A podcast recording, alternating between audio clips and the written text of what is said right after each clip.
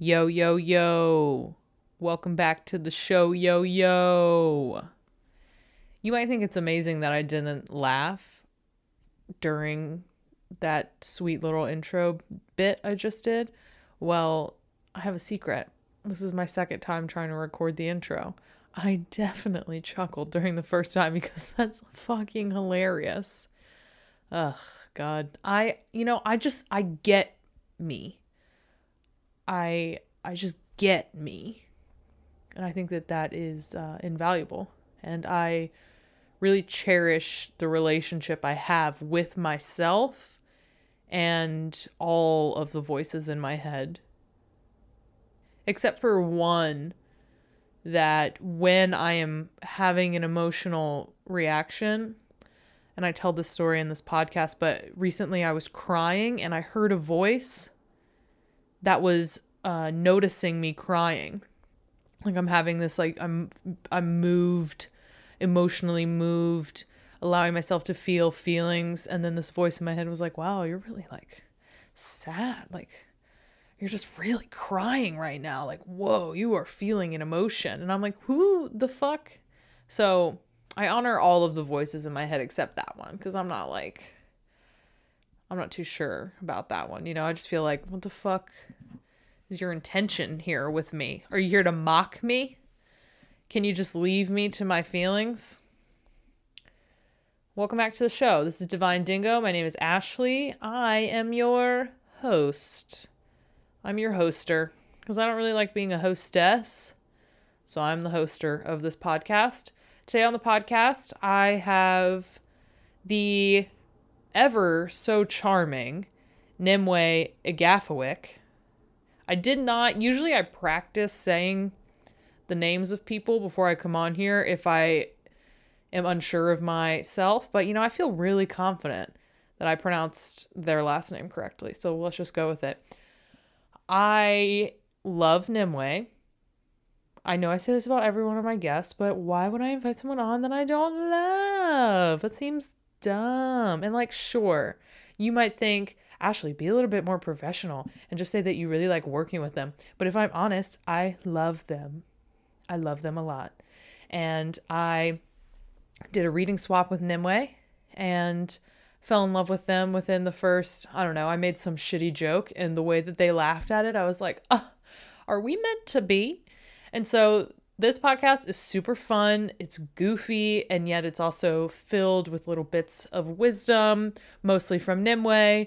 I was in like a really weird this last week. We recorded this Monday, the 22nd. This comes out Friday, the same week. And I've just had like fucking chronic headaches. I'm just low energy. Um, I don't fucking know what's going on, me. It's probably nothing. Um, but anyways, I so like for me this podcast when I was going back and editing it, why do I say editing? Editing it.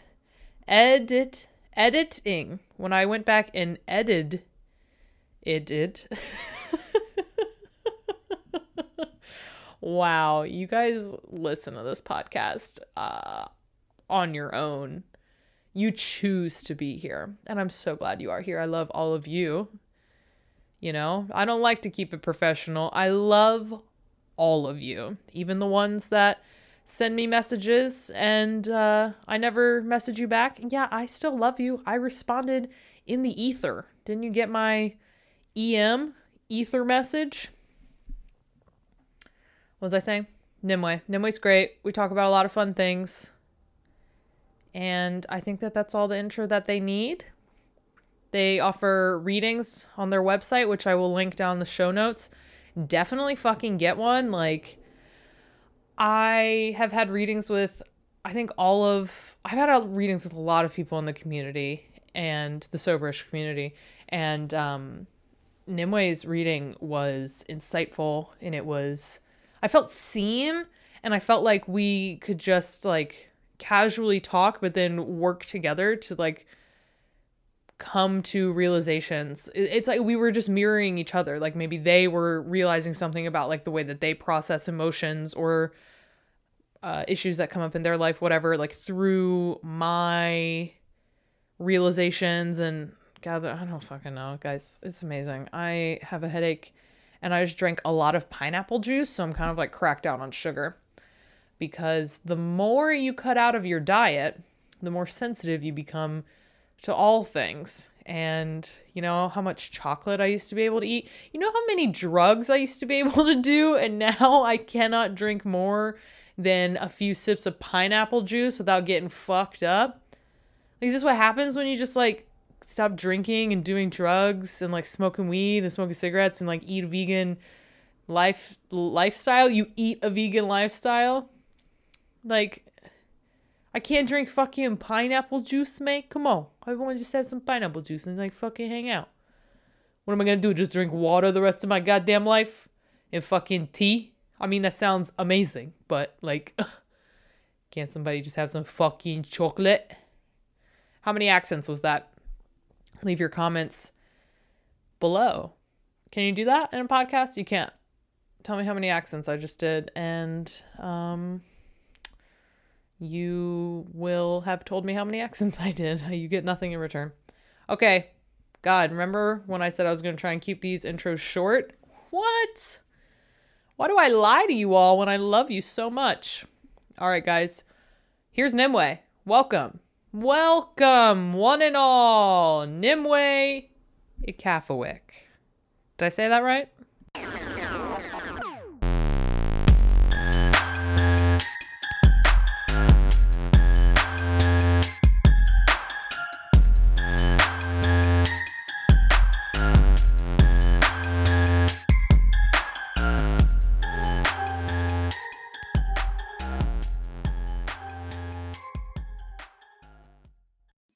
Mess this up, Nimue. Son of a bitch. Sorry. God damn it. This Off to a, mistake, a great start. Absolutely a mistake. Don't worry. I'm really good at editing out um, every time I burp or say something stupid. So I got your back. There'll be like five minutes left of actual like presentable material in this podcast between you and me. I love me. it. That's what we need. little snippets of wisdom. Um, well, let's start out with you telling me uh, a story about a time where you feel like you communicated with an animal. And that can be anything from like when your childhood to now, um, and a wild animal, an animal you had a close relationship with, just anything. And it can be as woo as like you heard their what they were saying in your mind, or you just like instinctually knew what they needed, whatever. Go for it. Um, I guess the most recent one would be um, I went to visit Sedona uh, in December, and I was walking kind of like off the beaten path a little bit, and my guides were pressing me to continue down the beaten path, and I was like, "There's nothing here. Like, I don't know what you guys are expecting me to see." And then I looked to my right, and um, there's this rock it, like this big canyon, but on the rock face is like a face, like an actual face, like a person's face. I was like, oh, okay. And I, I got like the download. This is the spirit of the mountain or the, the child of the mountain, I think is what it was. And then I hear this like extremely loud buzzing, um, like a brrr, and I look on my left and there's a hummingbird that just like dips down and is, I mean, right in front of my face, like just hovers right there. And it just felt very much like it was part of that energy. Um, and I just felt that connection between my guides, the guide in that mountain, and just hummingbird. Hummingbirds follow me around everywhere. So that was just like a really sacred moment. Um, and to have one fly that close to me felt really important because they're not typically that bold, um, at least in my experience. So that would be the most recent one, I think. Have you seen those videos of the people that spend like a month standing in the same position trying to get a hummingbird to land on their hand? I literally just saw a TikTok with this dude eh, who did that exact same thing. And it was like a second clip from every day for however long it took him. And then when the bird landed on his finger, you, he, he doesn't move, like he's completely motionless, but you can just see his eyes like filling up with tears of happiness. Oh. It's so precious.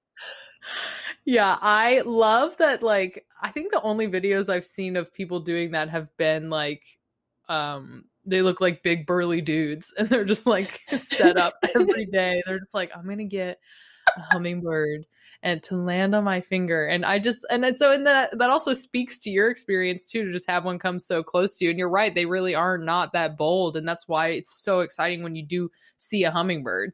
Like it's an yeah. honor. Definitely. And the, and the other story that makes me think of too is for uh, a long time, dragonflies chased me everywhere to the point where they would like land on me and like have like what I consider to be a conversation. Um, I am a sane person. I, I, your, let your viewers know I am sane. Uh, but I was at like Lake Winnipesaukee uh, in New Hampshire, and I was just chilling on like a floaty ring or something, just being outside, and this blue dragonfly comes and lands on me and just stares me dead in the eyes. I mean, it, it, was like it knew. I was like, "Do I have we met?" Like, I'm sorry if I forgot your name. I don't remember my mom's name. And so that used to happen too. Like they would just chase me around. I thought that was really fun. Those are like two signs of.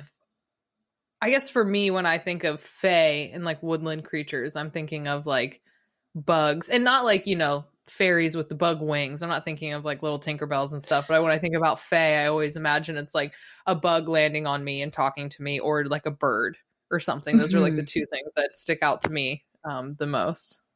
I can sense that too, and like it's it's funny because I think some of the Fae, um, at least especially the ones that are kind of like channeled by people like Brian Froud, I don't think they mind being seen with that energy. It, it's more like as long as you recognize that the wings are not to make them cute. It's like a dragonfly's wings. I think they are, I think they're the most maneuverable animal in the animal kingdom. Wing, like fl- flight wise, like they, I guess their wings are shaped like mm-hmm. helicopters, so they can move like omnidirectionally um, at any point. So if I think you, I don't know. I think the, the whole Fae concept with the wings, it's gotten really kind of cuted down, which I don't think the Fae appreciate. But when you think of it as far as like, okay, if they've got dragonfly wings, that means this energy is like super maneuverable, probably an expert, like chaser, um, can get out of any situation, that kind of thing. You said that was butterfly wings that can do that? Dragonfly wings. Oh, that's really cool. Yeah, butterfly wing butterflies just act like they're drunk all the time. I don't I don't know. Like have you ever seen one? Just like after like having a day, like it's I just somebody needs to do like a voiceover that's like funnier than me of like just one of those white garden butterflies after they've had their fill of just like it's, it's like they barely know what they're doing. I love uh, when people do voiceovers for animals. When I was growing up, my mom and I, that was like what we used to do for entertainment with our animals is we would just give them inner monologues and then just narrate what they were doing. Um, it was the best thing to me. And then, you know, we all have stumbled across um, Snoop Dogg narrating Planet Earth. And that is, I think, my favorite uh, video on the internet. I'm going to rewatch it as soon as we're done here. Uh, I also love the BBC one of the like um the, the daytime, nighttime, daytime, nighttime. Like I I will still like that. The Alan, Alan, Alan, Alan, Alan, Alan. Like I can't. I came close to like having some kind of seizure the first time I watched that video. Simple, simple, beautiful shit. Well, it's funny that you were like where you we that you just said let your listeners know that I'm sane because then we started talking about wings and I've been having like this back pain um and I remembered that I did a a meditation slash like activation with Amy Spicer. It was like a group one around, I think it was the day of the conjunction, the great conjunction.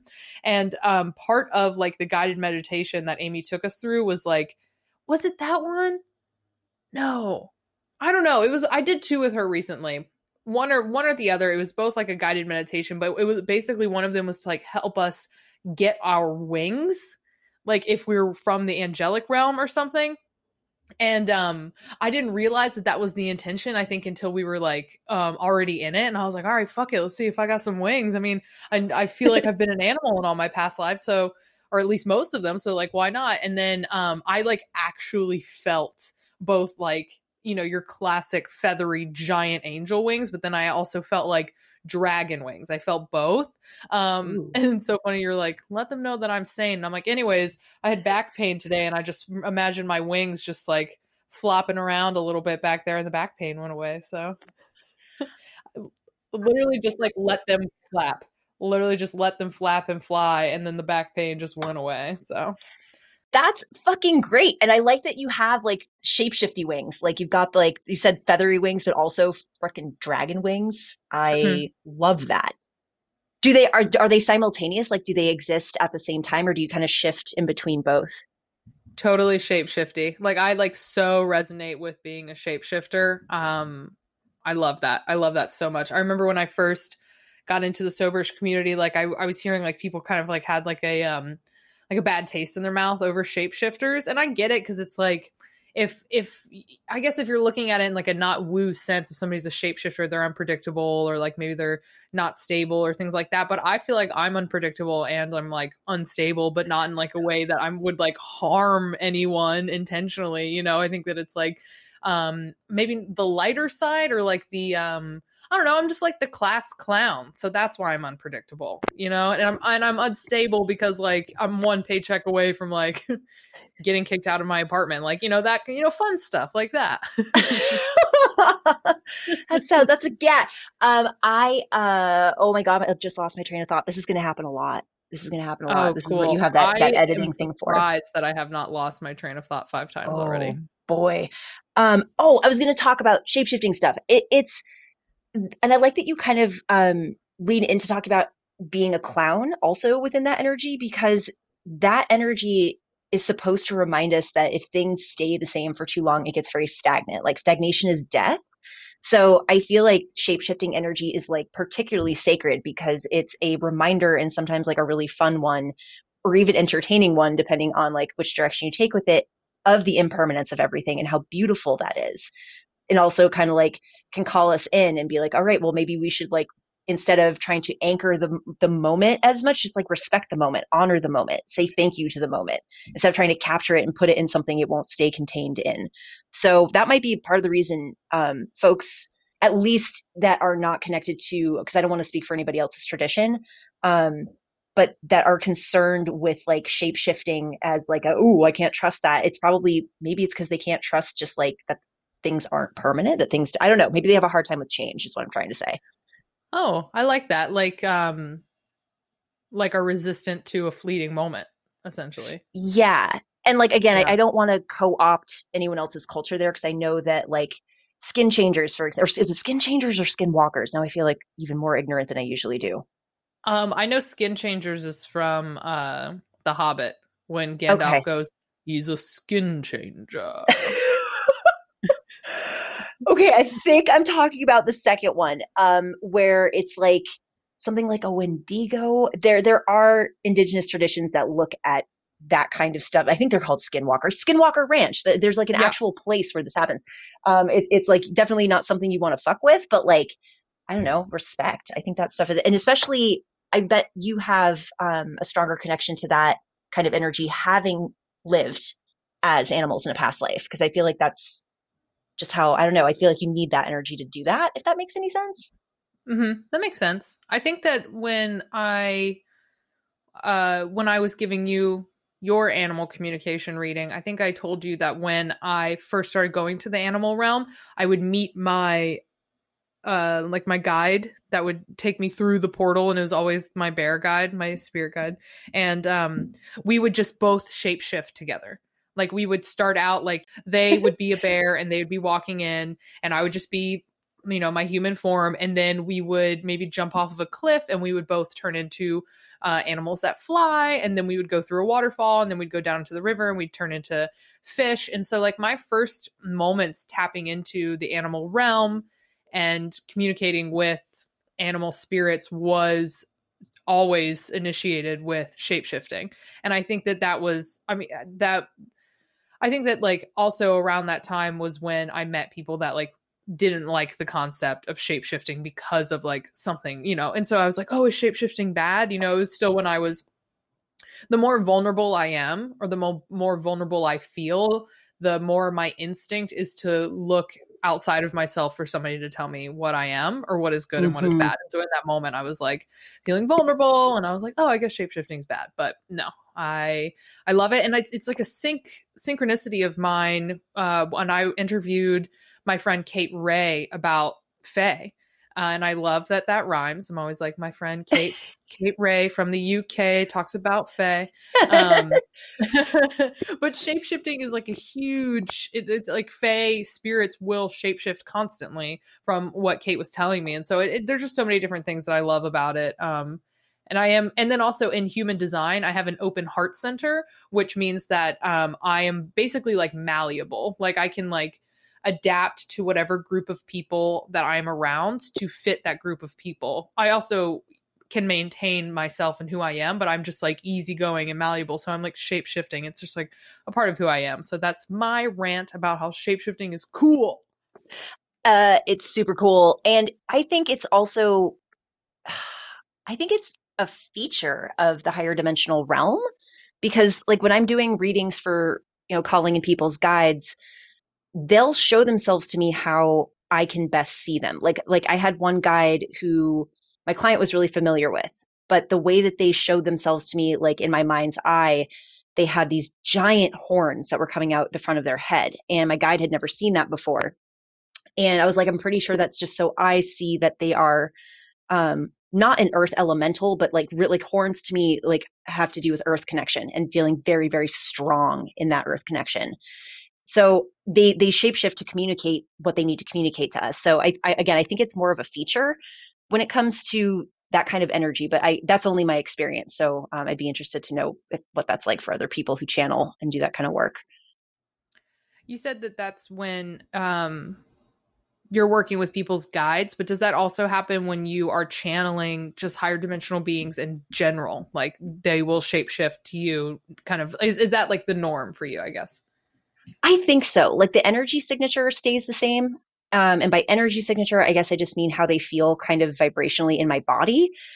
Um, and interesting, like when I'm channeling, like if I'm channeling with one of the galactic folks that I've been hanging out with, it's more or less although this might again this might change um an an energy like it, it's like they're a group energy so i don't often see them like as individuals um like people will talk about seeing the pleiadians as these like beautiful nordic blonde hair blue eyes supermodels i have never experienced a being like that before um i've definitely mm-hmm. experienced beautiful beings that like i'm like oh like aesthetically you are pleasing but i i feel i feel them more than i see them and so the feeling will stay similar, but sometimes visually, I guess that that will definitely, depending on what they want to communicate with me, that can shift.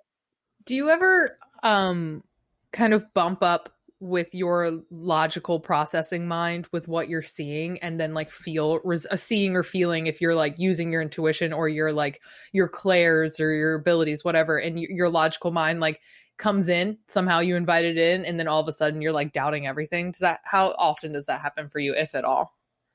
It not as much anymore but that's mostly because i've been reading cards and channeling for a long long time um like since i was a kid and it does occasionally like i'll tell you when it does happen if i'm reading for somebody who is like dead silent on the other end like they don't respond to anything i'm saying or and, and that's like it's not fair for me to expect anybody to respond a certain way on a phone call. Like people are going to disseminate information as they need to, but if someone's dead silent and I can't get a read on them, being like, "Oh shit, did I just?"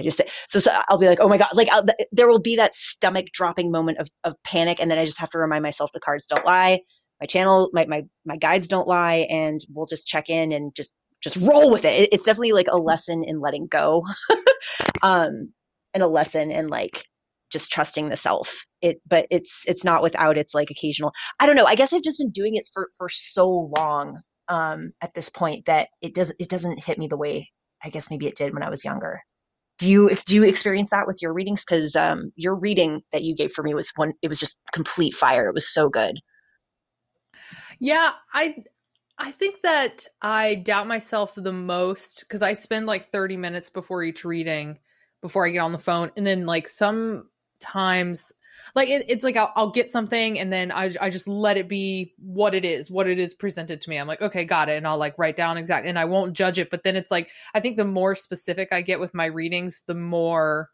i um question it. But also i was just hiking the other day and i was you know talking to the trees as one does and um i could like i was seeing energy because i'm not uh used to seeing energy visually. Um i i can feel it. Uh i don't hear it. It's it's all i'm just like feeling everything. So when i start to see it i get really excited and then it goes away really quick because i start paying too much attention to it or something. Um but in that moment, I like heard my guide say something like, well, when you invite your logical mind in, you are you're missing something. Like you're losing it you know? And i almost felt like sometimes like my energy can be like clingy.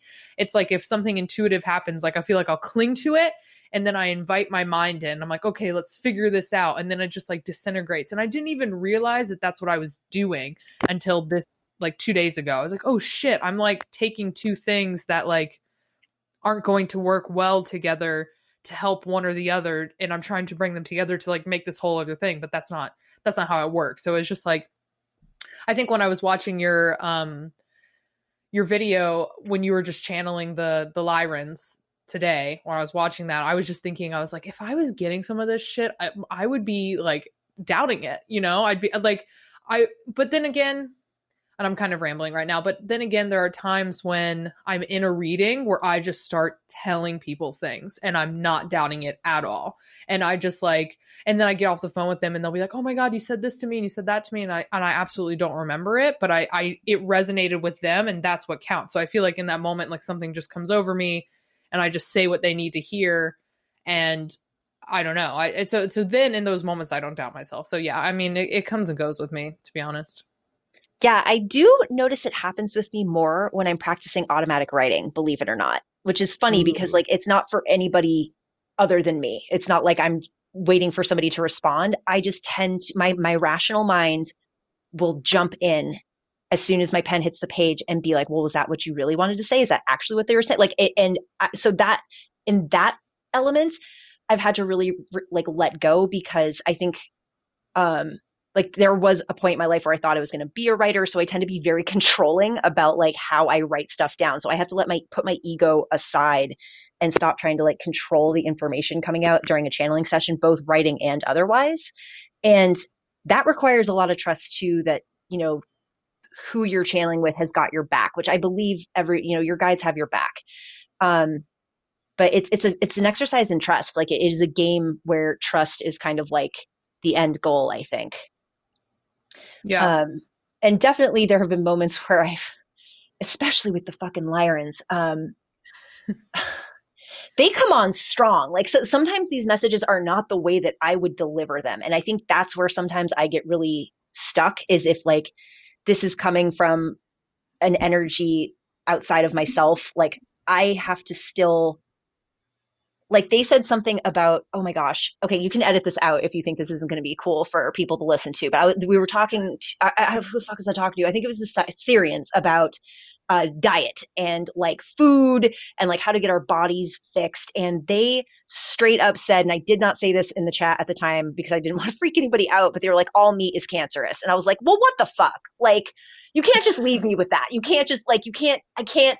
And i have since clarified with them that they they mean specifically like mass produced shit like you know unless you're getting it very um what's the word just conscientiously sourced it, it's they were like we're not going to backpedal what we said we said what we said and so i have to then learn how do i get that message across without like freaking a bunch of people out because clearly it's what they want me to say. Does that make sense? It's just it's uh it's, and, and the yeah. Lyrans can be a little rude if, if I'm if I'm being honest.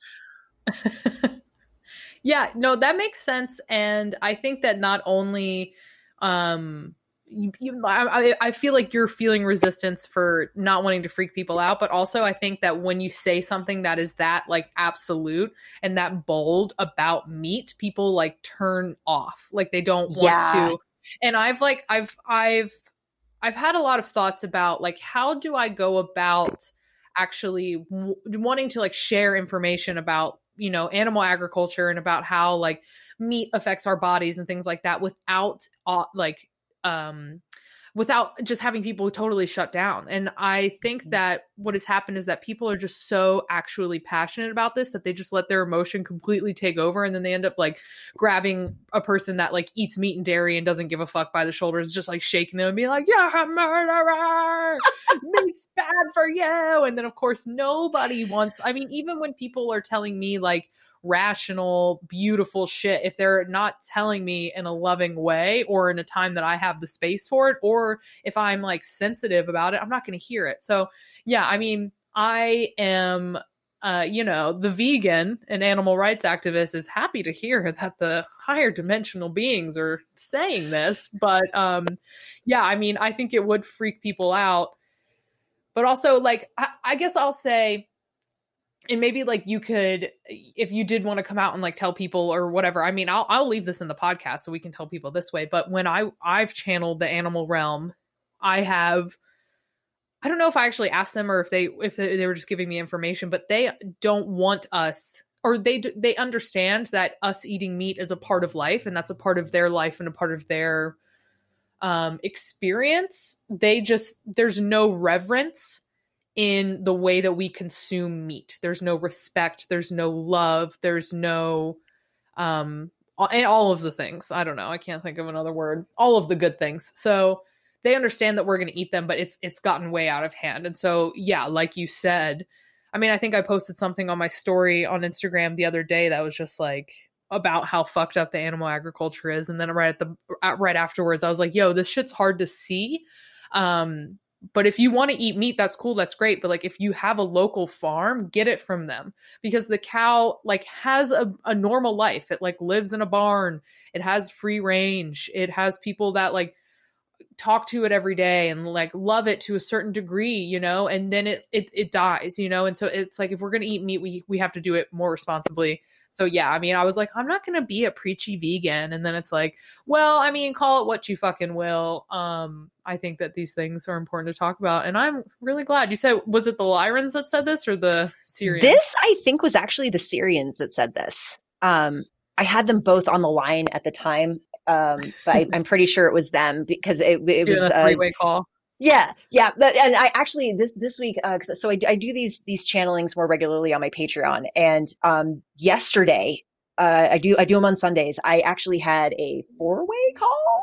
Uh, I was getting busy. It was, it was a conference call because I tapped into a, a vegan um, vegan, vegan, vegan uh, guide for the first time. I think, like I mentioned, so um, they all kind of drop in as like I have to have the space to let them drop in because, um, especially usually when I make first contact with any of these energies, it's intense for me. I think part of the reason I was like out of commission for the past three weeks had to do with the fact that I started channeling some beings that are just of a very, very high vibration and like the Sirians in particular, like will come through my heart space and just make me start crying because they have their they I asked them like why why do you do this to me? Like I'm on like people can see me. I'm ugly when I cry. And they were like, You think we're going to let you get away with telling people this without actually feeling it?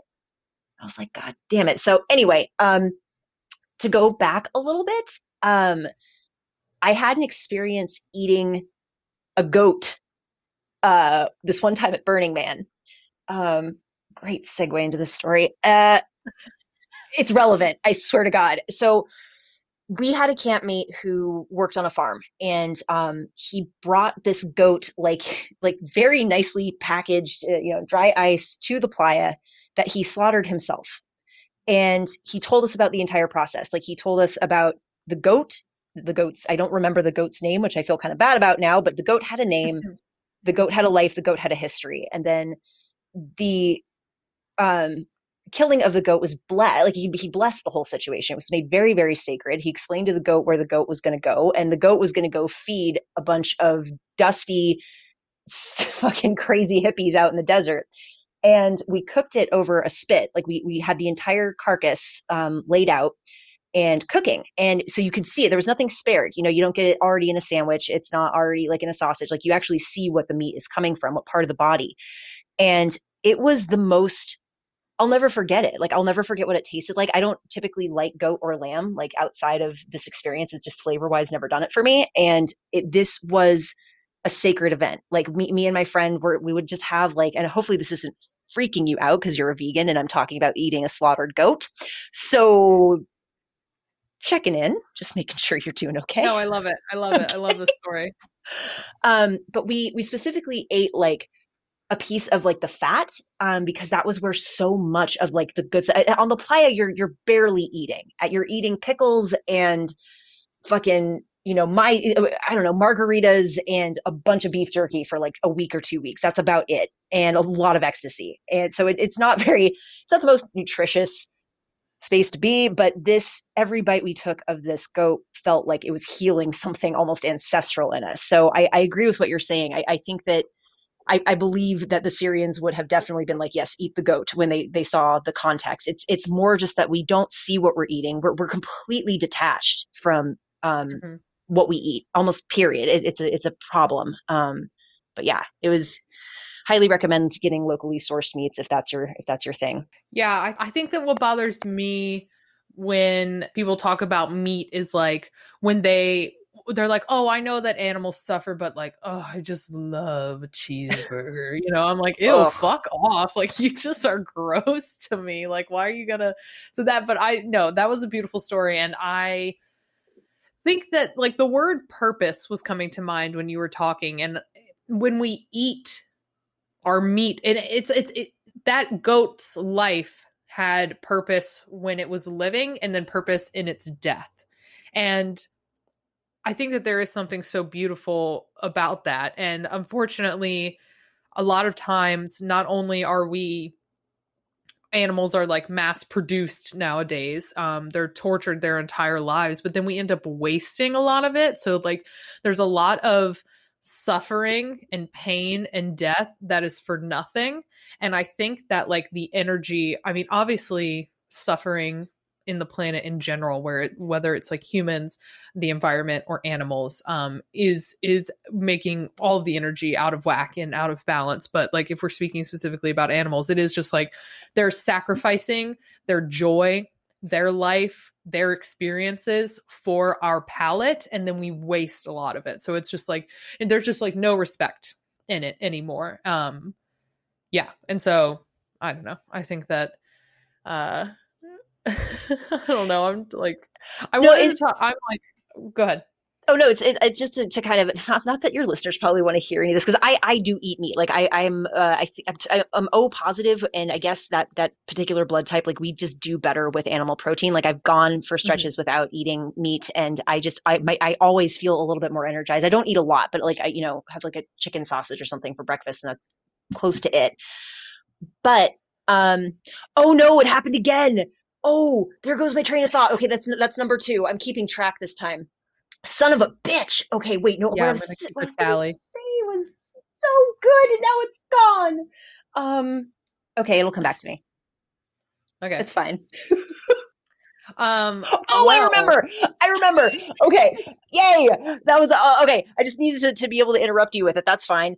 Um you think about how these animals are treated before they're slaughtered okay if if they're in one of these just mass produced they're like concentration camps. Like I, I, don't know how to look at them any other way. Um that all those stress hormones like all of the things and emotions that these animals are having go into what you're eating. It, it's it, like this is true for humans too. Like our emotions live in our body. So it's an it's another this was honestly like more of a kick in the ass for me to start eating um, like free range chicken and just like more lovingly cared for meat when i can because you're eating those stress hormones. You're eating everything that that animal went through. That that history is going into you. So it's it's just something to be mindful of. You know what i mean? Like do you want that fear? Do you want that anxiety and that tension to be what's sustaining you? And then you like you look at our culture where we're all freaked out all the time. I don't know it's just, just something i think about from time to time. Yeah. Yeah totally. I love um I love hearing from people that do better when they eat meat and then they're are conscious about it. Like I have a friend um who he bought like a whole cow. Like he literally bought like the meat of an entire cow and like ate off of it for like however long it takes a family to eat an entire cow.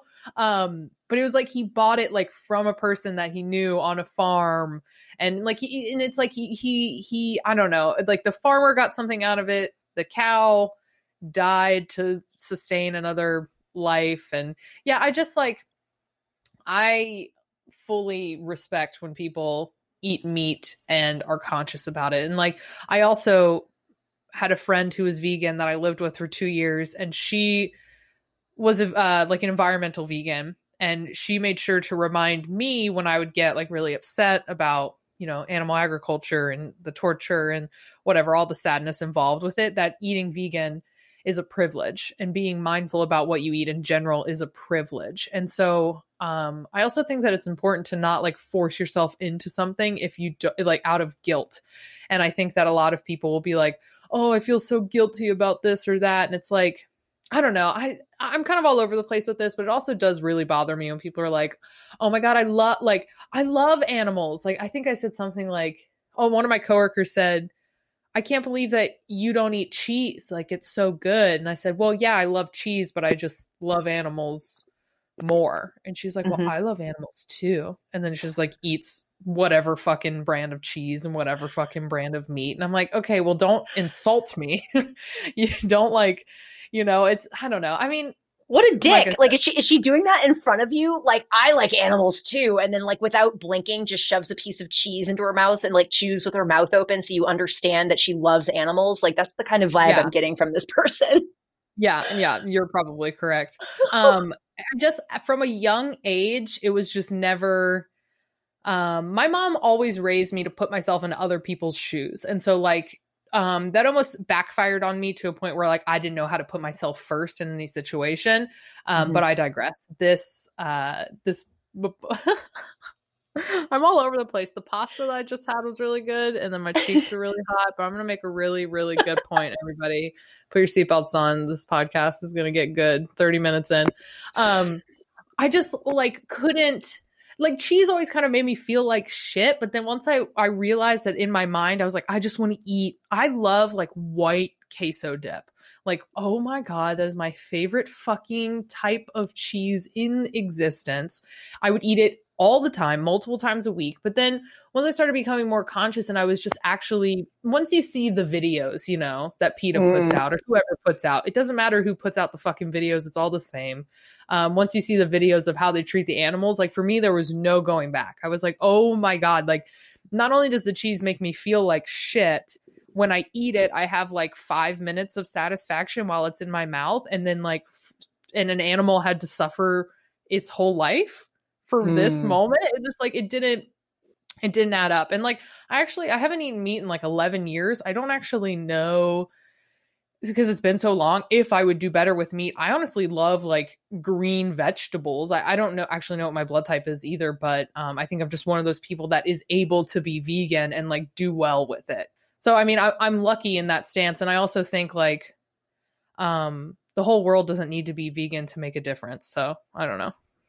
But You I think the whole world does need to be more conscious about it, and and that's something that I wanted to comment on when you were talking about how eating vegan is a privilege and getting to decide to eat free range meat is a privilege. That's fucking true.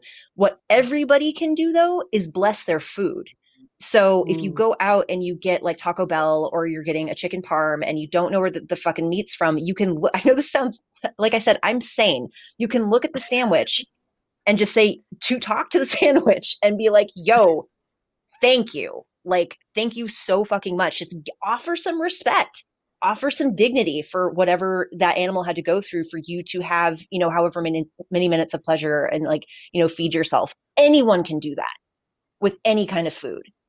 So it's it's just and I need I'm saying that out loud like I fucking do it all the time. I need to be more mindful even with plants. Like it, it's even I'm speaking of leafy greens. It's really funny you brought that up because I as I was starting to channel with like my gut, so my my serious Sirian guides are uh, Rami and Matthias, and uh, I was asking them like, what do I do health wise to be able to channel you guys better like because I, I my my vibration needs to meet meet yours or whatever and like all the all I keep seeing in my mind's eye is leafy fucking greens. I hate leafy fucking greens. I hate hate I can't ugh like and, and I don't know when this happened to me because I used to eat very very healthy but I've been forcing myself to like cook fucking kale and I fucking hate kale. I'm doing this. I'm doing this because I know I need. I, I ugh. anyway. Sorry, leafy greens. I'm I could just straight up, and I have just straight up just eaten kale like a fucking rabbit. like I just like it so. I love like they they give me power. Like I just feel so fucking on top of the world. If you give me raw fruits and vegetables, I can like lift a car over my head. Like I'm just like fucking Popeye. I don't know. Like it's, literally- so wild. And I, as the, the healthier that I get, or like quote healthier, because you know that I think that that's that word can mean many things to many different people. Um, but like the more that I change my diet, the less that I am able to just eat like even the simplest things. Like I get like vegan cheese, which honestly doesn't, I mean, I get like expensive, nice, organic, great, whatever, blah, blah, blah, vegan cheese. And just the fact that it's processed, my body is like, bitch, stop eating processed food. And I'm like, but this is like good processed food. And it's like, there's no such thing as good processed food. Like, I feel like I, I I'm gluten free, I'm vegan, I'm not eating like processed sugar. I feel like every time I take one thing out of my diet, my body's like, why don't you just keep on taking things out? And I'm like, what the fuck am I going to eat? Literally, am I going to be a raw vegan? Because that sounds exhausting. Like, and then you know, you try to go on a date with somebody, and they're like, "You want to go get a beer?" And I'm like, "Oh, I don't drink." They're like, "You want to go get food?" I'm like, "Yeah, I'm just vegan, gluten free, and sugar free." but my personality is great, and I'm totally not crazy, and I don't think that I can talk to dead people and animals. Like, what? So and I totally don't have at least two sets of wings at any given time. Yeah. I totally don't. I'm not like totally a shapeshifter. I mean, like, I'm just like. Deal the worst dinner date, but the conversation would be interesting. Which is what you're going out for, hopefully. And I, am getting to that point too. Like, I don't drink. I haven't, I quit drinking about three and a half years ago. Best decision I've ever made in my entire life. Um, because for me at that point, alcohol was just pure poison. It was just awful. Um, and like certain kinds of meat, like I, I definitely am leaning less away from beef these days. Like I don't know, it's it's strange. Like I think eventually all meat is going to get factored out. Um, but I just I don't know. I keep seeing you like. I, I can't get the image of you out of my head. Um, like just lifting a car up with one hand with like a bunch of kale and just like aggressively biting off a chunk and, and, and just throwing that car at someone who deserves like it. And it's it's bringing me so much liquid. joy flowing down my cheeks and my my neck, like ah. Um, it's like the kale I, Hulk. Yeah, yeah, exactly, exactly. That is, I one can only dream. Um, but it is. I like how you said that about like vegetables, um, too, like having some like reverence. It's we're essentially like you're basically saying like pray before you eat, which um I wholeheartedly agree with. But let's not pray to the white man in the sky that hates gay people. Um, let's pray no, to our food. That dude's like, a fucking fascist. He deserves. I okay. This is a huge uh, uh, sudden off ramp into conversation. So I okay. Just a couple months ago, anybody who's friends with me is like really annoyed hearing me talk about this. I discovered TikTok. I discovered it much later than everybody else did. So um, I built up enough of a following. You have to give a certain number of followers before you can go live and do TikTok live. So I go on TikTok live. I think this is my second time, and the subject of religion comes on, and I, without thinking of any kind of consequence whatsoever started talking about the Judeo-Christian God as a fascist and as somebody who's got small dick energy and is clearly insecure about it. And I I got my life just got cut off. Like the feed just ended and they put me in TikTok jail. And they were like that goes against community guidelines they didn't specifically say that's what it was about but that was really the only thing I can think of that would have gotten somebody really pissed off. Um because that God is a fucking whiny little fascist prick. Like I, I can't anyway. So yeah, do not pray. He does not deserve it. I actually heard on the TikTok that there's speculation. I don't know if I believe this, but that that God is in jail, in jail, in in higher dimensional prison, uh, and he's being kept wow. there by the angels or some shit. This this is wild. I don't know if you've heard about this at all. No. Okay, get you on TikTok and get into it because I I it's i mean maybe don't though because it's an addictive horrible it plays on your dopamine receptors like there's no tomorrow. So maybe, yeah maybe i don't, don't, know. i have a i have a like really dicey relationship with uh social media. Like i there's some instagram accounts that i follow that are literally just the funniest fucking things. Like there's an account called openly gay animals on instagram and i fucking stop it I mean, it's oh maybe oh not God. exactly what you think. Like, while there are some, like, it's just basically hilarious memes and also like animals being adorable. It's it's a nice balance of both, but it's like a it's like a page that I love and it makes me laugh so much. And the other day, I just kind of like gave myself permission to go on there and just like look at all the things and laugh, and still spending time on Instagram on a page that I like and energy that I like, I could feel like after five minutes i felt gross and i felt mm. drained and i felt like so i really do feel like it's it's um my life can be uh, similar to an experience of the social dilemma. I think it was what it's called, where you have people behind you, except like behind the, the the curtain controlling what you see. Like, yeah, but also I feel like those people are siphoning off my energy, just like, oh, she thinks this is so funny. Like, go go go go, let's just eat her alive. Yeah. Uh, I think that what do they call those? Like egregores. Um, they're kind of like Yes. forms that turn into monsters that basically suck all your energy away. Like the, the I ooh, I wish I was a creative enough artist to draw what I think the Facebook egregore looks like because there's clearly one for fucking Facebook. Um, that site I, I can barely be on Facebook anymore, and I go on Instagram because I like I don't know. My guides are really specific about what platforms they want me to be on with this shit. And it's because none of them are safe, first of all. And the more I think intuitives start becoming more intuitive, and especially like with you, the more you're starting to channel, you're eating super clean, you're gonna start to be really sensitive to those vibes and and be like, oh, this isn't this isn't right. Like something's not okay here. Um, yeah. and for whatever reason, and it's funny because Facebook and Instagram are owned by the same people, but like my guides do not want me going on Facebook lives like ever again. Like every time I've tried in the past like couple months, something has something has gone out of its way to make it impossible for me to feel like comfortable on there. Um, Mhm. TikTok lives they're a little wary about too. It's it's it's sketchy for sure. So I think it's good that you have like an intuitive sense about how unhealthy those platforms are. Yeah, I like that. I like that perspective. Um, I don't really know how to segue into this, but I want to talk to you about um okay, first I have because when I was watching your your channeling the the Lyrans, you were talking about like space cats. And I think I've only ever heard uh, I think I heard Jessa talk about like the DMT waiting room and how she said she saw a bunch of cats. And then I have only ever heard her say that uh, when any anytime anybody talks about DMT, they're just like, "Oh yeah, man, I just blasted off," and I was like through a portal and like another world. And while all that is cool, and I'm only mocking it because I'm jealous that I haven't had that experience. Um, the first time I did DMT, I went to this world. It wasn't like a room. It was this other realm, and it was just like this crazy like um all these crazy colored backgrounds and it was literally just cat faces like sticking their tongues out like kind of like like when somebody does like a rock on you know and they do like the metal fingers and their tongue out. It had that ex- that yes it had that look to it and then they were on like conveyor belts just getting like mass produced and like floating around but it was literally just cat faces. And when you were talking about um space cats that's what i saw in my mind it was like that and then just to talk about like the dmt waiting room was just like a bunch of cats i'm like that was my experience That's fucking wild. I haven't heard her talk about that, but that's fucking wild. I didn't know they were cats until somebody like there were a bunch of people in the chat being like, "Oh, are these the kitties?" I'm like, "They're kit," because they didn't show themselves to me like that. But I guess people have described people described seeing them as like thundercats, like like they're like thundercats was clearly channeled by somebody who had a connection to the Lyrans. Um, so I don't I don't find it surprising a for you because you're an animal communicator so you probably have like a direct line to that kind of vibe anyway.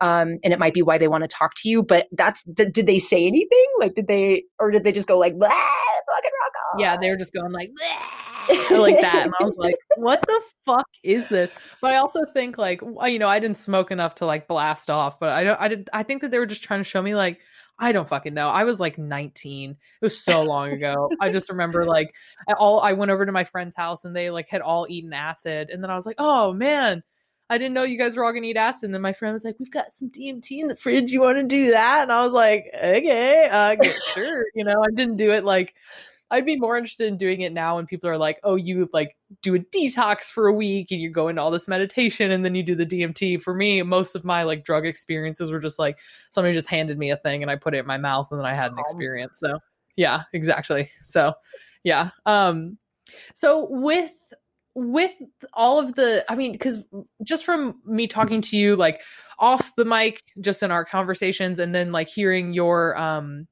your info uh god damn it ashley just talk it's really hard sometimes um watching your like instagram live videos about like the things that you channel i was wondering if you ever like got information about animals beyond how like meat is bad essentially I haven't asked, um, but I could. That's something I could bring up the next time they drop around. Um, is is there anything like in particular you're thinking about?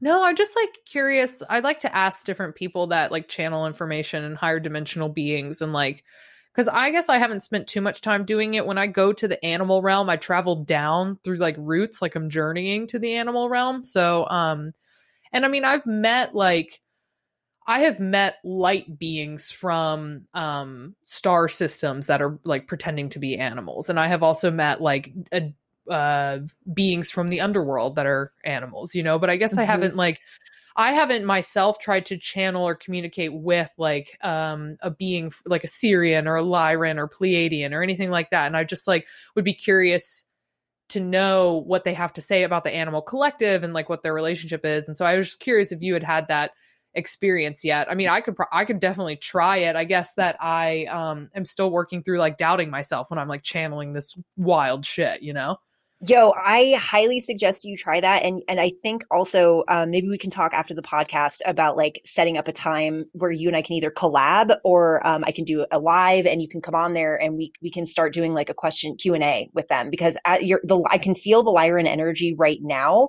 like they're like just because like hey, you guys around? Um, I don't know how much insight they would have at this very moment about it. Um, if you can think of anything off the cuff, I also don't want to like drag uh, drag your podcast out too long potentially waiting for an answer, but we could see. Um, I would definitely be interested in going on like a live and like doing a back and forth. I know that it's like a lot for you to like bring in the Lyrans and they're like a lot of energy. So I mean, if they're around and you want to, sure, but like I'm not pressed on it right now. You know, see if there's anything. They just okay. The the instant message I got is just that we need to love them the way that we would care about anything else. Um, and and that they um the animal kingdom, at least as far as they're explaining it to me right now, they have a lot of love for us. And the kind of love that we expect because we put um, like a transactional value on love and we we look for evidence of it rather than accept that it's already there um, they're like you have to understand that like the animal kingdom is is made of love it, it is a condition of love and you are incorporated in that and um, it's through like our refusal to see that connection because okay the, the Lyrans are basically suggesting that we're really butthurt about something and that's why we refuse to see that we're connected to the earth. It's like um, we feel scorned. Um, apparently you're getting a channel message right now. Holy shit.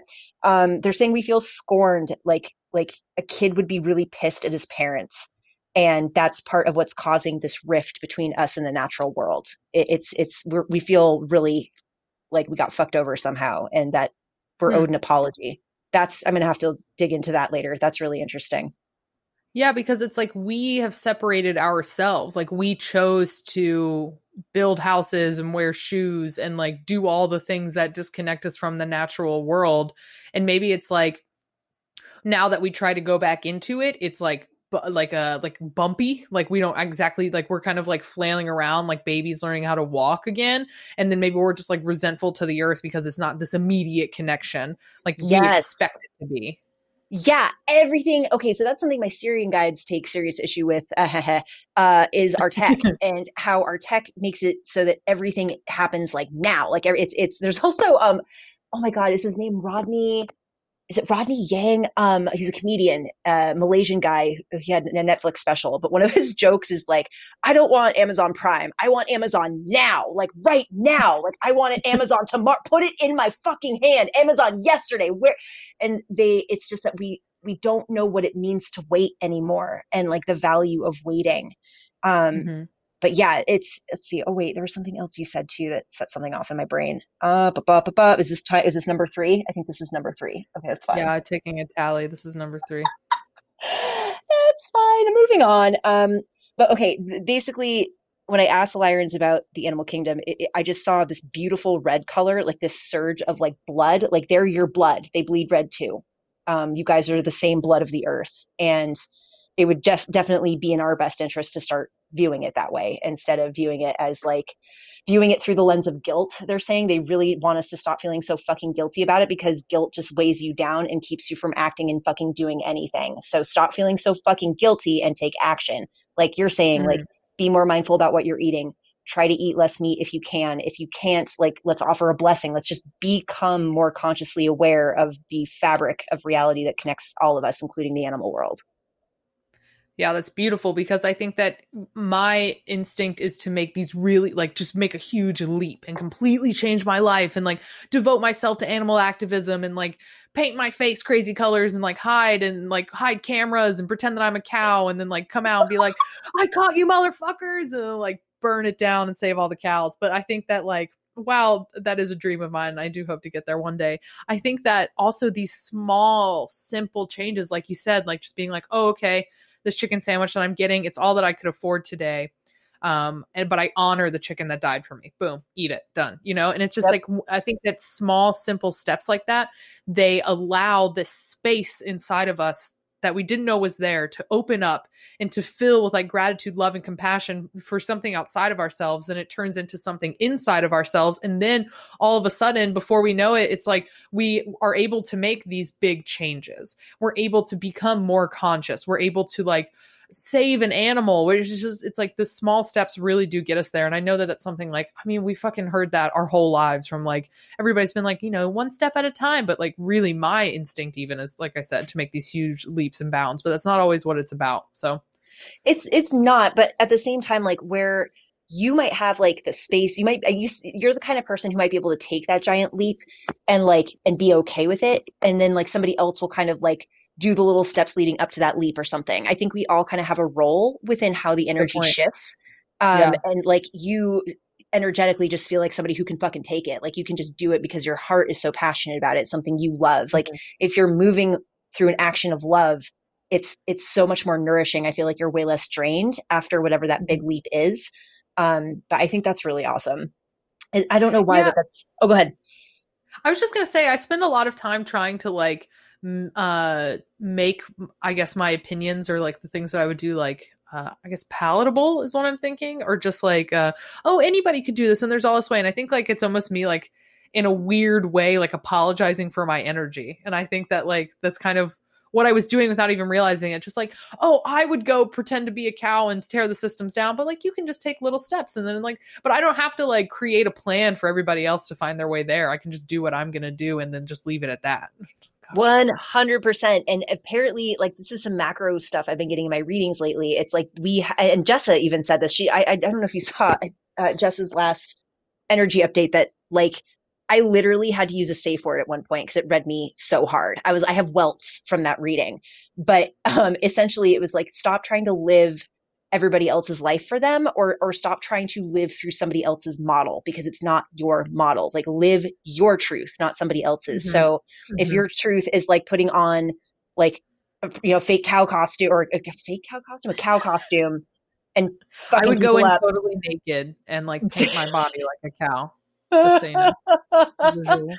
I'm here for it. I I support this. Um and you. and like one spark lights a flame that turns into I don't know whatever that Star Wars quote is. The resistance. Yay, resistance. I'm more of like a Lord of the Rings gal, so it's like one ring to rule them all that we must destroy. um, I don't know that relates to what we're saying. But here, I, I, raise a lightsaber in in solidarity with you. Uh, oh my gosh, we'll have to we'll have to geek out about nerddoms at some point. As you're wearing your NASA shirt right now. Oh, I know, I am. Did you know that we have this thing on Mars called Perseverance, and they had the first recorded audio from the surface of Mars in the history of humankind today. Uh, that they put, and, and all it was like I don't know what I was expecting. It was literally just like it was a fucking it was a fucking wind. It was the wind. It sounds like wind, but it, I was still like, oh my god! Like my nipples got hard about it. It, it that's where I'm at. That's where I'm. At. What at. if it was just like like a an alien grabbed it and was like, "We see you, bitches," um, and then you're like so expecting that, and then it's just like a fucking. it's like, oh my god, this is it, people. This is it. This is our next home. We're going to fucking Mars. Oh my god. Well, uh, Elon is going. I don't know about the rest of us. They ugh, okay, I won't go there. We won't talk about Elon.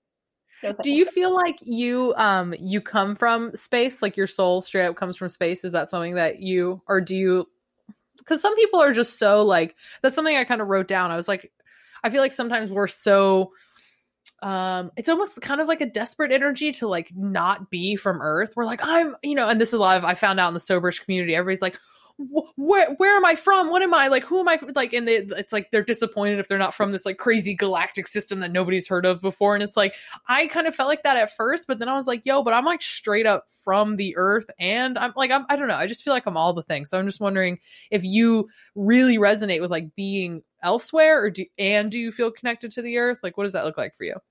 I definitely resonate with being elsewhere, and I am trying to figure out how much of that identity with wanting to be from elsewhere is part of my own I guess you would call it Atlantean wound at this point, like not wanting to participate in this planet because of all the fuckery and all of the horror and all the bullshit. And just, you know, we're living in an age where reading the news just is like, it's like, oh, I, I haven't had enough PTSD today. Let me, let me go on Reddit and see what the fuck's going on in the world, you know?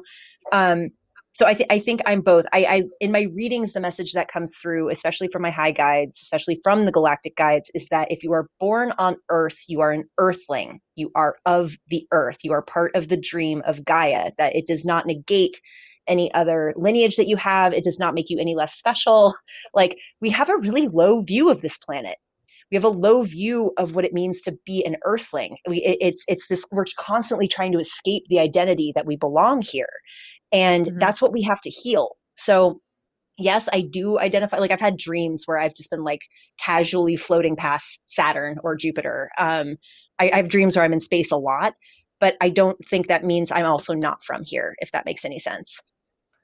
Yeah, I think that that does make sense because I have had I think I've only had one dream where I was floating in space. And I've always been I think that my my whole journey into kind of where I am now in my life. Um, I try to, I don't know why I, I try to stay away from the word spiritual or spiritual path, but anyways, like it, it, it started with contemplating the sky and contemplating the stars and then in learning about uh, space science. Uh, I'm sure there's a better word for that. Space science. That's what I'm going to call it. That's Astronomy? what call it. Nope, space science. Um, and then learning then like from there learning about like quantum physics and quantum theory and dark matter and then all of that led me to like meditation and out of body experiences and um but yeah so it's like i definitely feel really connected to the stars um and i feel like i I, I guess for me it's like i i have so much programming and conditioning that's kind of like weighing me down that like my highest uh or like my most precious parts of myself are like kind of muted at different times. Like when they're really not muted and they're out and they're loud and we're talking and connecting with one another and I feel really aligned with like my highest parts. Um I I'm sorry, I just precious my precious parts just sounds like I'm talking about my boobs and my sex part. my precious. my precious parts. What's the, the dog's name in Silence of the Lambs? Precious! Precious! I don't have know. have you seen Silence of the Lambs? Yeah, I've That's, seen Silence of the oh. Lambs. Okay, sorry. It's one of the um, only horror movies I like. Go on. Yeah, I can't do horror movies. But um what was I gonna say? Fuck. Fuck I cut you off. That's my fault. That is on me. We're gonna add that to your tally. Precious parts. Precious parts. Talking about boobs. oh, I guess I was just saying like sometimes I'm like I think just like today, oh my god, my microphone. Um, I think like today and yesterday, I've been feeling like I can feel like a, a depressive kind of energy coming in, and the, but like I'm trying to get what I can out of these moments and these like days where I am depressed, rather than just because my instinct is like, how do I make myself feel better? How do I make myself feel better? Go, go, go, go, go. What can I do? Go for a walk. Do this, do that. But then there's like another part of me that I'm inviting in now that's like, okay, just feel the shit. Um, and see what comes up.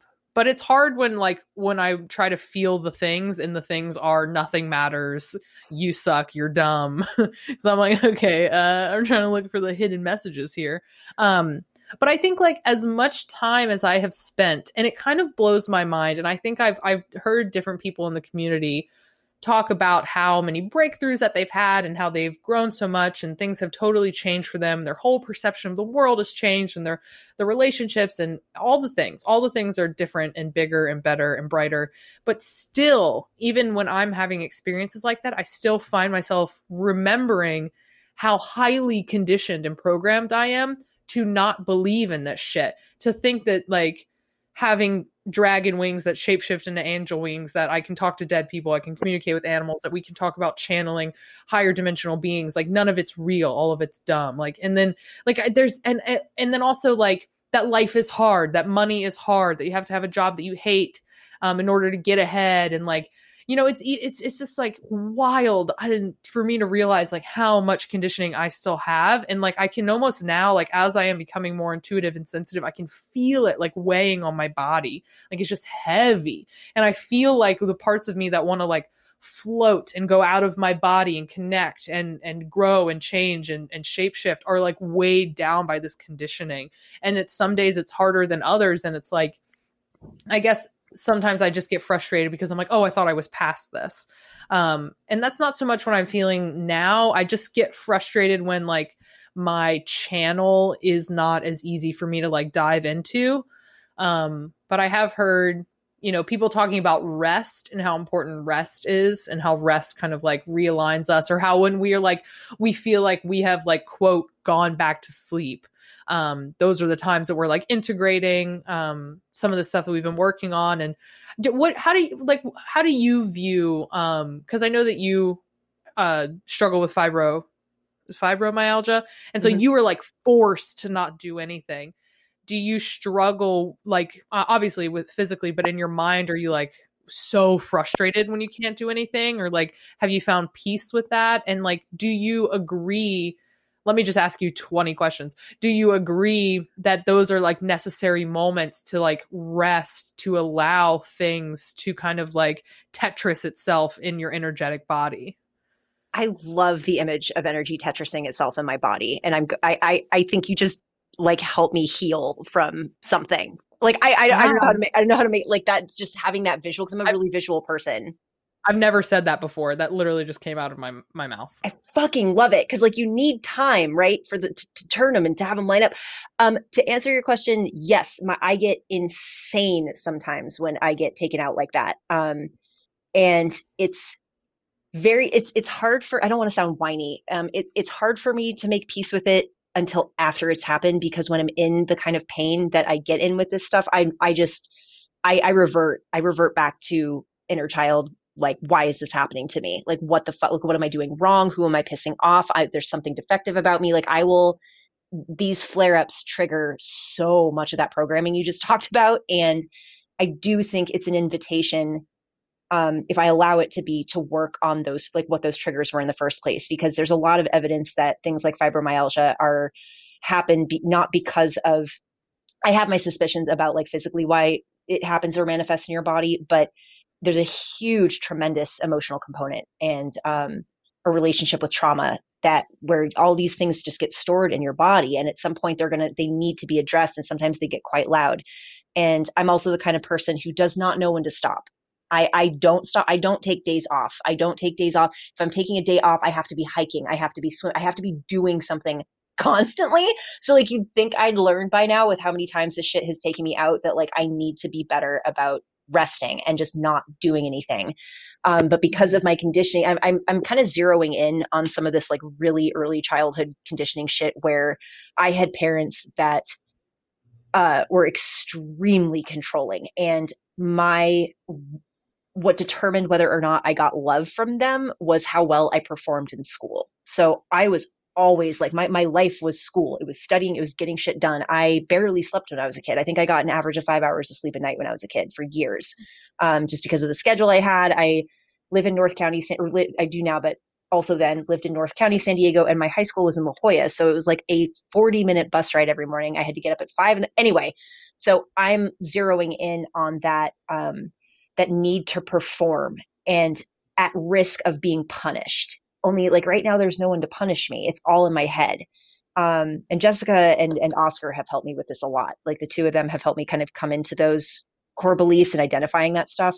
But it's hard, it, and it's it's almost like I have to learn how to approach this programming without it exhausting me because sometimes just looking at the trigger triggers other triggers like oh that's right i'm pissed at my parents. Oh that's right my childhood was fucking insane. Oh my god there's so and then just like learning how to breathe into that and just let those emotions out. Like yesterday i was in my car um, driving and I, I do this I, am sane. I'm sane.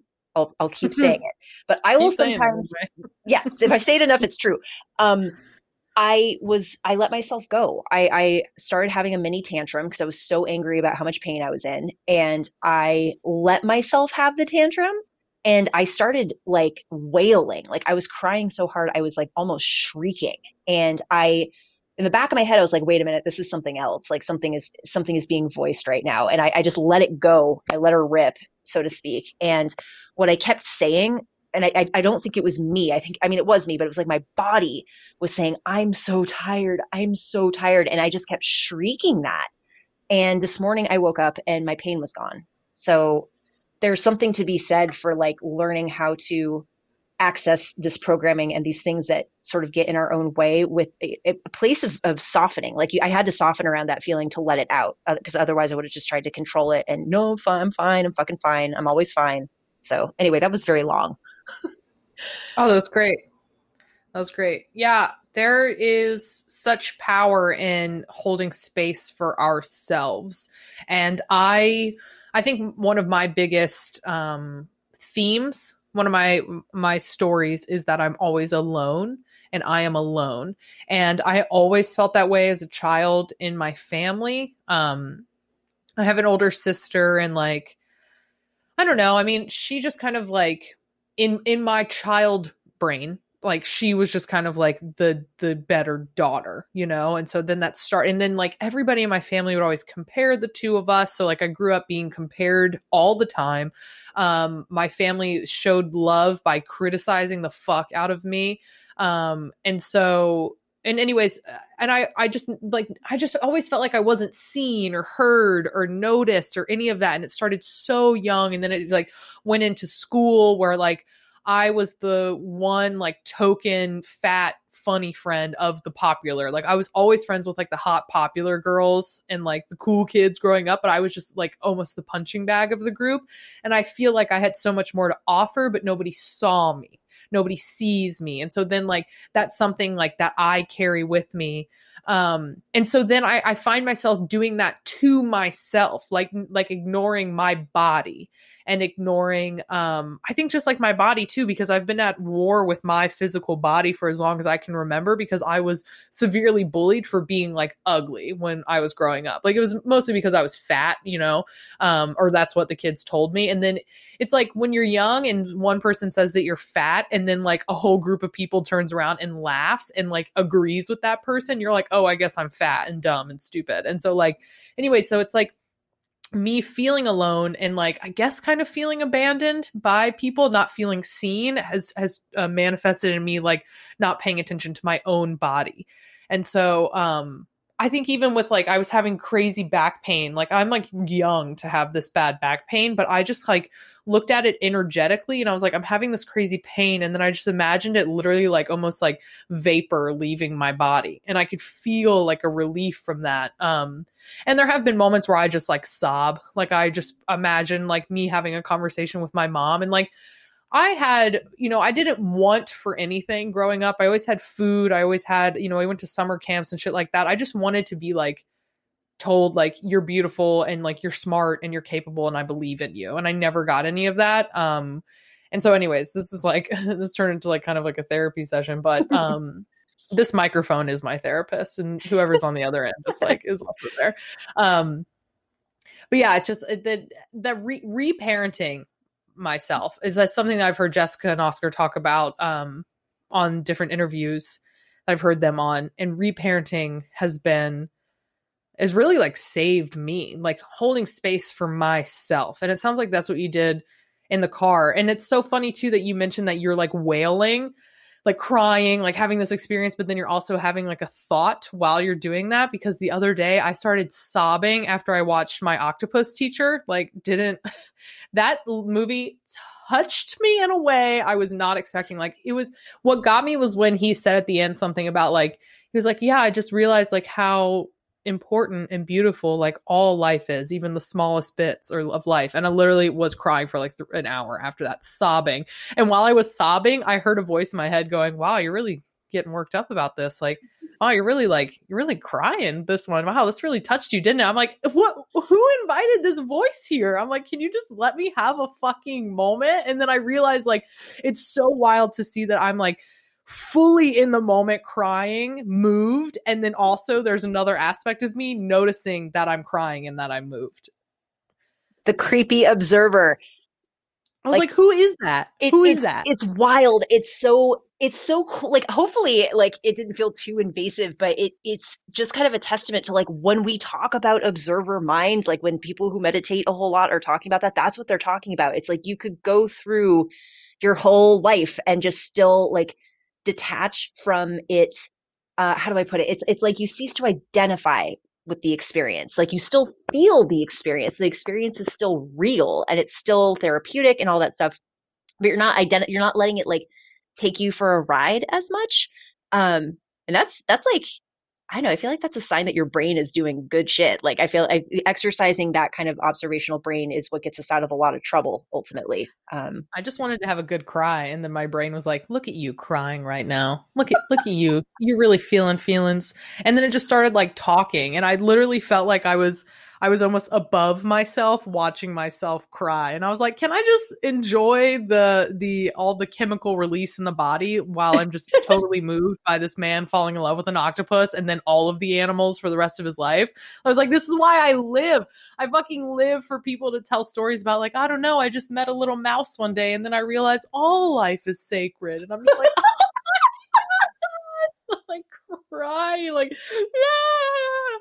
yeah um Oh, yeah. okay. It's kind of funny though that you mentioned a little mouse because I recently had a client. I was I was doing one of those like get to know your guide readings, and what came forward was this teeny tiny little mouse, the littlest mouse you've ever seen. And whenever I see a tiny guide like that, when when a guide presents themselves as very small, I'm like, oh, who the fuck is this? Like, there you are, some shit is up. And and truly, like this, I think they were like a kind of a um an overseer or gatekeeper of this person's akashic records and just so powerful but i love that they chose to show themselves as like a little mouse because it it brought this sort of um like you get zero how do i put it? It to see something so tiny and precious and also so powerful like such a small container can hold so much power. It can hold literally like the keys to the universe. So i just i don't know that made me happy. I think mice are great. I'm a, I'm a big big fan of rodents in general used to yeah. have pet rats and now I don't. I'm sad about it.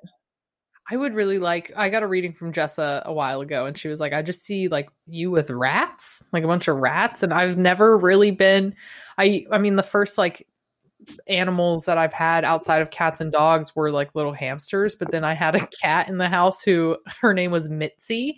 Um, M I T Z Y, Mitzy. Um, and she would like somehow get the hamsters out of the cage and then like chase them down the hallway and not eat them but just walk around with them like in her mouth and like the tail hanging out. My mom had to be like oh my god don't eat the hamster. So i've always been like little animals are just dangerous because they'll get eaten or something. Um, rats can get big. They can get. Yeah. Can, I had a, the rats I had were bruisers, and I had them from when they were really little. Like when they were babies, I would keep them like on my shoulder and put my hood up, and we'd walk outside. I lived in San Francisco at the time, and they they would like come with me there. Um, or no, I wasn't. Was I in San Francisco at that point? I have no memory of this place. Anywho, they, they, they got to be about like the size of my hand and they're very smart. They look like puppies. The only thing I'll say is that it you have to have a strong constitution because they don't live very long and they are so endearing so quickly that when I had to say goodbye to them, I was I was devastated. Like it, it I yeah. I have been around for a couple of different rat um, deaths, like they were sick or that, and, and it, it was like it, I can't even talk about it. yeah, oh my gosh. My yeah. Heart. I um I guess the reason like I I didn't even like consciously know. Uh, do you have like 10 more minutes to talk? I do. Yeah. Okay, cool. Um but I was walking on a trail that I hike on all the time. Like I've probably hiked this trail a hundred times since the time I've lived in Eugene. And um I loved it yesterday because there was like nobody on the trail. Like it wasn't a great day to hike, but it wasn't raining and it was muddy. So, anyways, I got really lucky and I could take my time going up this trail and like talk to the trees and hug the trees and like um anyways, and I was like walking up and I saw just like right in the middle of a trail was a dead mouse, like a tiny dead mouse. And I think for me, I think it's obviously really significant when I come across like any sort of animal, but to see like a dead one and it had like almost like a puncture wound, like right in the middle of its stomach, like a bird, you know what I mean? Like put its little, like its beak in there. Um, but I just was able to have just like the sweetest moment with this mouse. Like I just grabbed like a leaf. Like I mean, I could grab a leaf the size of my hand and the mouse would fit like perfectly in the palm. Like it was just this tiny little creature and I just scooped it up on this leaf and I was able to just like put it off to the side and I just said like I had a moment where I was like, you know, I I wanted to honor the the mouse's life and then um something I've like never done cuz I kind of don't know what to say. I've done a couple animal funerals, but even in my own head, just for me, I'm like, what do I even like say for myself here? Like what do I say? But I had a moment where I was like, okay, I'll honor the animal's life and I honor its death. And that was kind of the first time that I was really like um conscious about honoring its death. Um, I don't know like too much. I, I, I try to not search too much in moments like this for meaning. I try to just like let it be what it is. And I think if anything, um, whenever I see dead animals, it's like I can hold space for them and I can honor them in a way that they wouldn't be honored. You know, somebody might like just kick it off to the side or something, you know? It's like right. I even when I see like dead squirrels or like on the road, like if I can, I pull over and I I pick them up and I move them off to the side of the road. It's like I just think that there's like such a disrespect. Like we already killed it and then you want to like keep running it over but anyways it's just it was like i was able to just have this moment and i thought about even like taking a picture of the mouse and like making a post of it and that just felt gross to me. I was like, just in like just I don't know. But anyways, so like a little mouse was just dead in front of me, which actually doesn't happen that often, which I'm grateful for. Um but I was like and then oh, and then I could like feel the earth like accepting the mouse like back in. You know, it's like I like called in Gaia and I was like, just come in. And I like literally could see like energy coming up from the earth and then like starting to decompose, you know, and there's like a little spider already eating the mouse and I was like, well, then this is this is now your path, you know, like you will bring life now back to the earth and you'll return to the earth and um but yeah, it was just a tiniest little mouse and it was like a, a bird just like punctured it and I was like, why didn't you eat it? You just left it here. But I feel really called out because I shouldn't be laughing. That was such a beautiful fucking story. Yeah, you started laughing in the middle of it. Because what's so funny about dead squirrels, Nimue? Because I was on okay, I was driving with my my friend in the car and um I was moving. This was a couple weeks ago and usually like if there's roadkill, I do everything I can to not hit it uh, for the same reasons you're talking about. And I'm laughing because I just there was roadkill and I couldn't get out of the way. I was driving a fucking U-Haul, so I couldn't swerve, I couldn't do anything, and I oh, just oh ran over it. And like my friend was like, "What are you doing?" I was like, "I'm so sorry. I, I could not. I felt horrible because I was like, that's just how do you swerve in a U-Haul? You know, you can't. It was like it was like I, I at least it's already dead. Like we don't need any other deaths. But I felt wretched for not being able to because I think there is so much like reverence that that could be offered with situations like that. So anyway, yeah. I that's why I'm laughing. because I just feel like a world class asshole. Yeah, I think that it is like such a statement to be. It almost feels similar, like the similar energy that Jessa talks about, like walking over um, somebody sleeping on the street to get into your mansion. It feels similar um, when you're driving down the road and you just like you see people just like running over an animal and an animal and an animal. It's like I know people who would see an animal crossing the road and speed up to hit it. Like I've heard people tell me that before. Like that like I'm like what the fuck? Like there are people out there that exist like that. And the other day I almost like I was I was literally walking towards an a, a car coming um in the middle of the street to put myself in front of the car because there's a cat in the middle of the road that like wouldn't get out of the way. I was like, I'm just gonna throw myself in front of this car, no big deal. Um and just to think that there are people that are like like it just ugh obviously I feel rage when I think about people like that, but I think that it just speaks to a bigger issue of like we are so disconnected from feeling like we have any connection to this animal, like from feeling Yeah. like we are like akin to these animals. And I think that like ultimately that's what I want to do with this podcast and with with not just with this podcast, but with my life work. Like my life's work, I just want to plant a seed of of I guess love and compassion, as cheesy as that sounds, maybe there's cooler words to say, but like I'm not a cool person, I guess. Um, but love and compassion into people's minds for animals. Like just just think about it a little bit differently. Like there's there's a bird that for some reason sometimes birds will like start attacking car mirrors. Have you heard of that?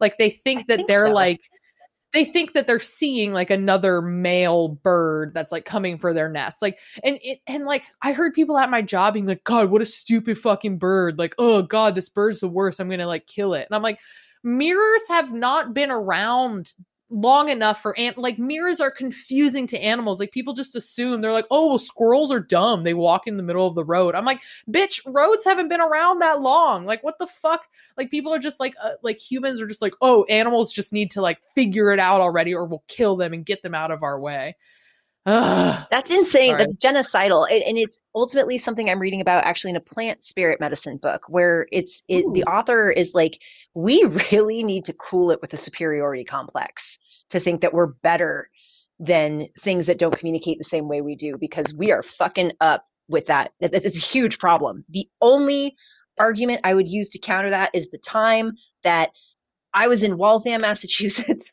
stuck in traffic for like 20 minutes because a motherfucking turkey, a turkey, decided to go into a four-way intersection and just stay there. And and and I swear to God, if a turkey could flip a middle like flip the bird, if it could give a middle finger, this turkey didn't give a fuck.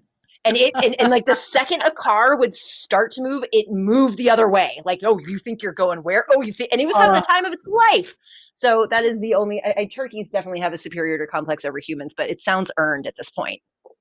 I was like um cornered by a group of turkeys one time, like literally back up against a wall. Oh I was trying to make myself look big, you know, big arms going like booga, booga, booga, booga, like making sound, and then like they would run off. I'm like, all right, I'm good. And then I'd start to like walk away, and then the male turkey would be like, oh bitch, you're not big anymore, are you? And then it would like run right towards me, and I was like screaming bloody murder. I was like, help me! Ah! I was so scared, but um. I have stopped traffic. There's so many turkeys out here in Eugene, like, and I see them cross the road and people just flying by. I've literally put my car across both lanes before to let a flock of turkeys pass, and I would do it again. And you telling me that story, I'm just like, yo, I was probably that turkey. Like, uh, fuck yeah. Like, I love it when animals are like, bitch, this is our world.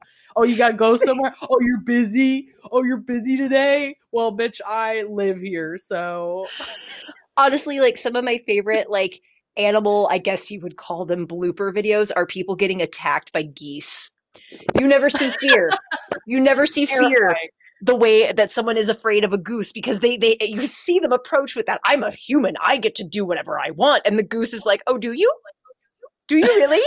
And then the goose hisses and then the human realizes i didn't know they could do that. And then you see for a split second all those little razor sharp fucking fangs that line the bill Terrifying. And then they chase you and they don't give a fuck and it's great it's it's schadenfreude at its best i also have been like chased by birds before and it's, it is i can attest it's scary as hell they're sociopaths they don't give a fuck like they're Yeah. former dinosaurs they do not care I love them so much. I love it. I love when animals fuck with people. It's like what I live for. Um, cool. Well, this has been great, Nimue. I feel like we covered so many topics. Um, and I love that like my energy when I first started this, like my cheeks were red. I was like having a headache. I was like, oh, I don't know if I'm gonna. I was in like a pasta coma, and then I came to life about halfway through. I just i've got i've got the pasta sweats i don't know yeah, my gluten free vegan pasta really fucked me up, you know? oh my god no this was Um, super awesome Fuck yeah. Can you tell people where to find you? I'm sure that everybody that already listens to my podcast knows you because you are well known in the soberish uh, chats. Sober on... Uh, they can find me at um, femmefataletarot.com. It's uh, F is in Frank, E M M E F is in Frank, A E T A L E Tarot. I really should have thought out my business name better when I came up with it, so I don't have to spell it out every time. Frank, not spelled with a PH. Right. As, but yeah, Femme Fatale Tarot. Uh, I'm on all the platforms. You find me there. Uh, Instagram, TikTok, and Patreon. I, I, highly recommend the Patreon, y'all, especially now that these guides have started coming through. These these Q and A sessions with them are really really fun. Yeah, I think I'm going to join your Patreon. No, oh, woohoo! But, um, I love that I like got a reading from you, and then like I we like did a trade and then all like I, I think two minutes on the phone with you, I was like, oh, we're friends. Like I was like, we just like haven't talked yet. I don't know why, but I was like, we're just gonna like laugh this whole time. But your reading was like it was really intuitive and I felt like it was like a, a dance that we did together, which I really liked. Like so, like I I, I, think when I give readings, I like sit the person down. I'm like, let me talk at you for like 20 minutes, and then I'll give you like 10 minutes to talk to me because I, I just it can be really intense. Um, but I love that like it was. I feel like it was like a co-creation with you, was, and I don't think was, I told you that.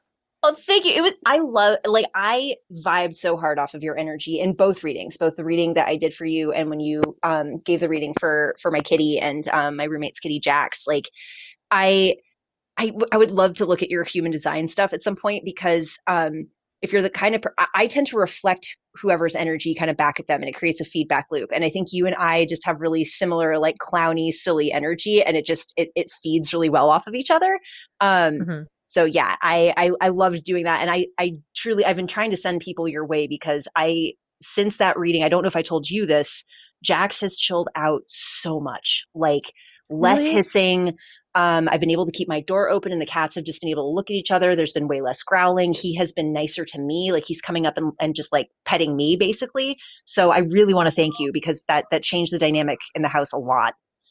That's like, I, I feel like what I'm supposed to do is, is like let like let the animals like be seen like give them a way to be seen and be heard and so like uh, sometimes i worry like if i'm actually doing that and so like i love it if you've ever gotten a reading from me please tell me how it's going now um because it's just like it just gives me that confidence and that that is so so beautiful because it wasn't like Jax was ever like he doesn't have a bad bone in his body. He's just like it was like that change. It was like he was just change, and then you you take up a lot of energetic space, and we talked about it. But like that is just I I I am like honored to give him an opportunity to like communicate with you you know so. Oh thank you so much. And and let's let's keep doing trades because i i would also just love to learn more about um how you communicate with animals because i think you're you you have something very special going on. And um i think we need more advocates for the animal world and and, and what you're doing. Um more so now than ever. So I just want to thank you for just doing the work that you do at all. It's really it's really sacred and it's really like powerful and important. Oh, thank you so much, Nimue. You're welcome. Wow, this is really this is like a moment where I can I can like check on like my feminine energy, right? Like, am I good at receiving compliments? Like I am, but then a part of me is like, okay, now I gotta give you something. But I'm like, nope, just receive it, Ashley. Just receive, take it, receive bitch. it. Oh, yeah, just waft it towards me. like wafting. oh, well, this is amazing. So I'll I'll link all of your stuff down in the show notes. I'm pointing down like the show notes exist beneath me right now. They don't. That's not real. Okay. Well, I I'm so awkward at the end of this because I'm gonna like stop the recording, but you and I are gonna keep talking. So let's just say bye. Let's say bye to everybody. Bye, bye everybody. everybody.